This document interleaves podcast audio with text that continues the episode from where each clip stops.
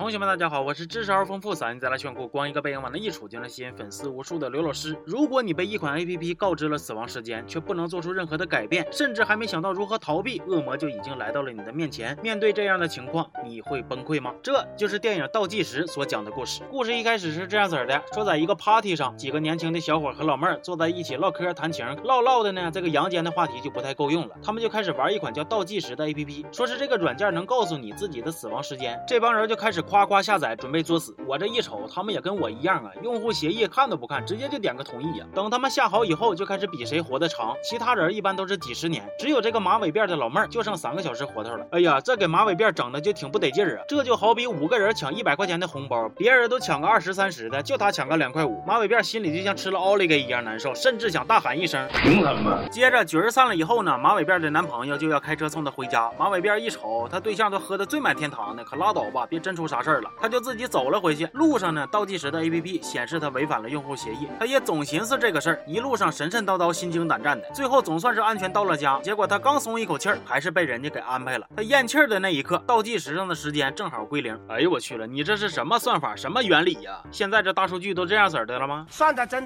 准。与此同时，他对象也出了车祸。本来马尾辫应该坐的副驾驶被怼了一个大窟窿。接着镜头一转，他对象已经在医院里了。一名照顾他的小护士也从他的嘴里得知了倒计时这款 APP。起初他也不信邪，就开始夸夸下载，夸夸的勾用户协议。最后一显示剩余天数两天多，哎呀，他也有点麻爪了。而且更让小护士害怕的是啥呢？没过多久，马尾辫的对象也按照倒计时的时间准时的去世了。这回小护士是真慌了，赶紧取消了自己有风险的行程。然后他的手机也显示自己已经违反用户协议了。他想卸载也卸载不了，身边呢还总出现阴间的东西，那属实是给他吓完了。那咋整呢？小护士想了一个招，他去买了一个新手机，换了一张新卡，打算和这个软件一别两宽，再也不见。哎呀，咱也不知道这大姐是咋想的。你注册的时候都填的是实名啊，那你换个卡你就不是你了吗？人家鸵鸟逃避的时候还知道把脸给挡着呢，你这手机一个 Face ID 不就全暴露了吗？结果不出所料，他刚把新手机打开，倒计时就自动安装了。行啊，流氓软件实锤了。我寻思这小护士，要不然你就充点钱试试吧，没准还能给你整个复活币啥的呢。啊！就在小护士买手机的时候，他还认识了一个同病相怜的小黑，也不剩几天活头了。他们俩一起研究了一下倒计时的用户协议，发现上边有挺多的事项，比如用户必须接受命运的安排，擅自改变命运就会视为违规，恶魔就来玩你。这个条款刚一读呢，我感觉还是挺霸王的。但是后来我一寻思，那违规了又能咋的呢？反正横竖都是一死了，人家还得老实的等你抬个棺材来接呀。你开玩笑呢吧？于是他俩又找了一个专业研究阴间产品的神父。神父说呢，他俩这个情况跟一个古老的吉普赛故事很像。故事里是一个王子找到吉普赛女人，要到了这个带有自己死亡时间的卷轴，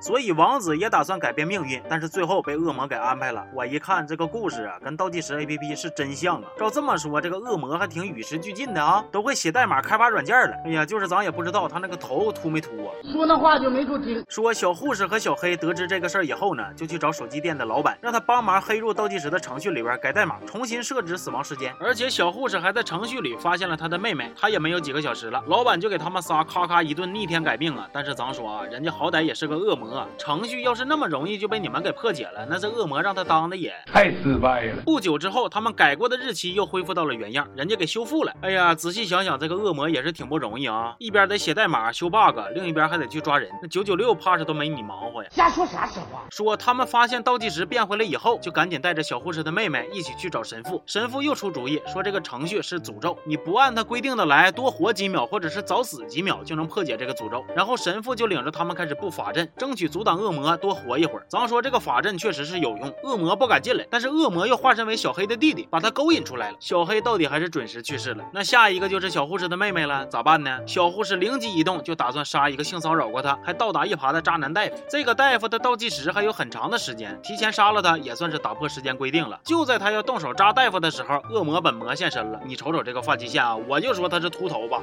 恶魔救走大夫，并打算对倒计时马上结束的小护士的妹妹下手。就在这时，小护士拿起针头威胁着恶魔，要把过量的吗啡注射到身体里，来一个极限一换一。恶魔又变成小护士去世的妈妈，好言相劝，但是小护士还是给自己扎了，立马他就不行了。恶魔见状，那也是十分来气呀，心讲话了，你那用户协议不都打勾了吗？咋就这么没有契约精神呢？然后恶魔就伤心的消失了。回过头来，小护士的妹妹在伤心之余发现姐姐身边有一瓶纳洛酮，这玩意就相当于是吗啡的。解药，他姐胳膊上还有提示注射的标记，于是他把药一打，哎，他姐又活过来了。所以说呀，这恶魔虽然是学会了现代科技，但是好像现代医学这一块还是差点意思，让人给玩了。而且咱也不知道他是怎么定义死亡的。影片的最后呢，还有一个伏笔，小护士拿起了手机，发现倒计时二点零的版本来了，看这意思呢，也是要拍第二部了。接着电影的彩蛋是那个改代码的手机店的老板也被恶魔安排了，全片就结束了。其实看完这个片儿，感觉他在吓唬咱们的同时呢，也是想告诉咱们一个道理，那就是用户协议可不能瞎同意呀，点之前一定得看好了。行吧，那这期就说到这儿了，我是刘老师，咱们下期见。